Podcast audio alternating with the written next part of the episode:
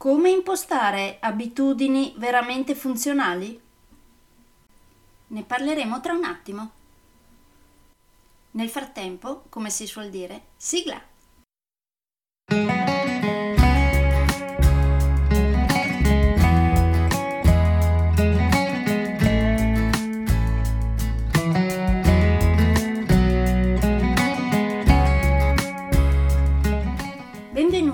Podcast Coach 3C, che molto semplicemente sta per consapevolezza, cambiamento e crescita, cioè i tre step basilari per il miglioramento.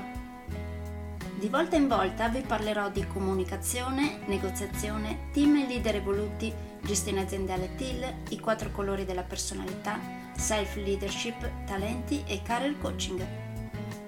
Saranno podcast brevi, in modo che possano essere davvero ascoltati anche dalle persone più impegnate. Io sono Stefania Tratto, vivo a Verona e sono business team e career coach, specializzata nel coaching neurosemantico, una tipologia di coaching che scava molto in profondità.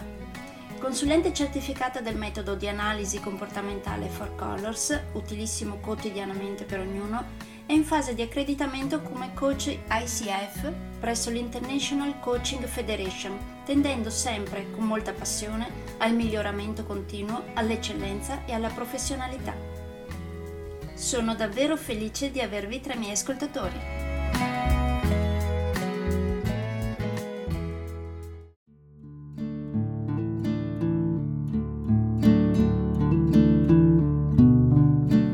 ecco il ventesimo capitolo del mio secondo libro, Leader evoluti per team evoluti, consigli pratici.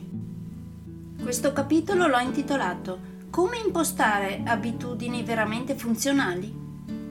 Come al solito vi leggo l'inizio del capitolo. Un buon leader, un leader evoluto, non è per forza quello che sembra abbia più talento, bensì quello che sappia impostare abitudini veramente funzionali.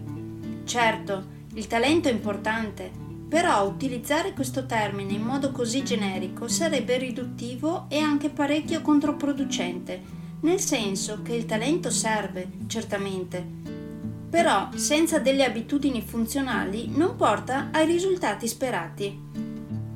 Certo, non tutte le abitudini risultano semplici, altrimenti il mondo pullulerebbe di leader evoluti però mettendole in atto e ripetendole volta dopo volta diventeranno automatiche. Sarebbe molto importante anche scegliere abitudini che siano allineate ai propri punti di forza e non completamente scollegate, così da poter dare una mano all'automatismo che stiamo cercando di far scattare, invece che remargli contro. Nel resto del capitolo poi ho parlato della giornata di un leader evoluto ho parlato di mini abitudini, di come crearle e di abitudini disfunzionali.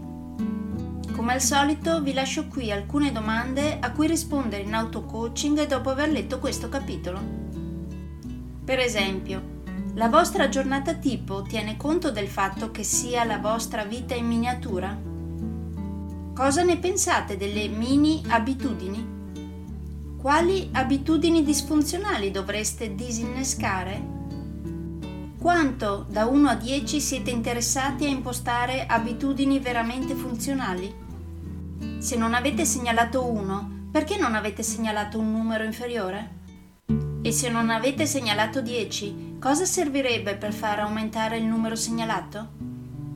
Come sempre, infine, lascio qui i miei ringraziamenti per tutti i capi che vorranno diventare leader evoluti e per i leader che vorranno migliorare sempre più. Li ringrazio tantissimo perché i loro miglioramenti avranno un impatto molto positivo su tutta la società. Quindi io faccio il tifo per loro e spero che diventino la maggioranza, in modo che, come sapete, questo libro spero tantissimo che in un futuro molto molto vicino diventi assolutamente obsoleto.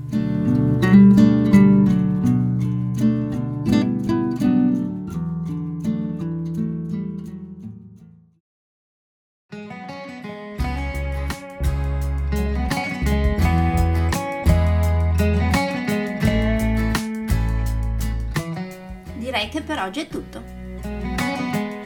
Se volete avere più informazioni su ciò di cui vi ho appena parlato, andate sul mio sito www.stefaniatratto.com dove, oltre a tutte le informazioni sui miei corsi e sui miei libri, troverete anche i miei recapiti per contattarmi per organizzare corsi in aziende, scuole oppure per gruppi di privati, per effettuare test personalizzati for colors o per sessioni di coaching per aziende o per privati, di persona oppure online.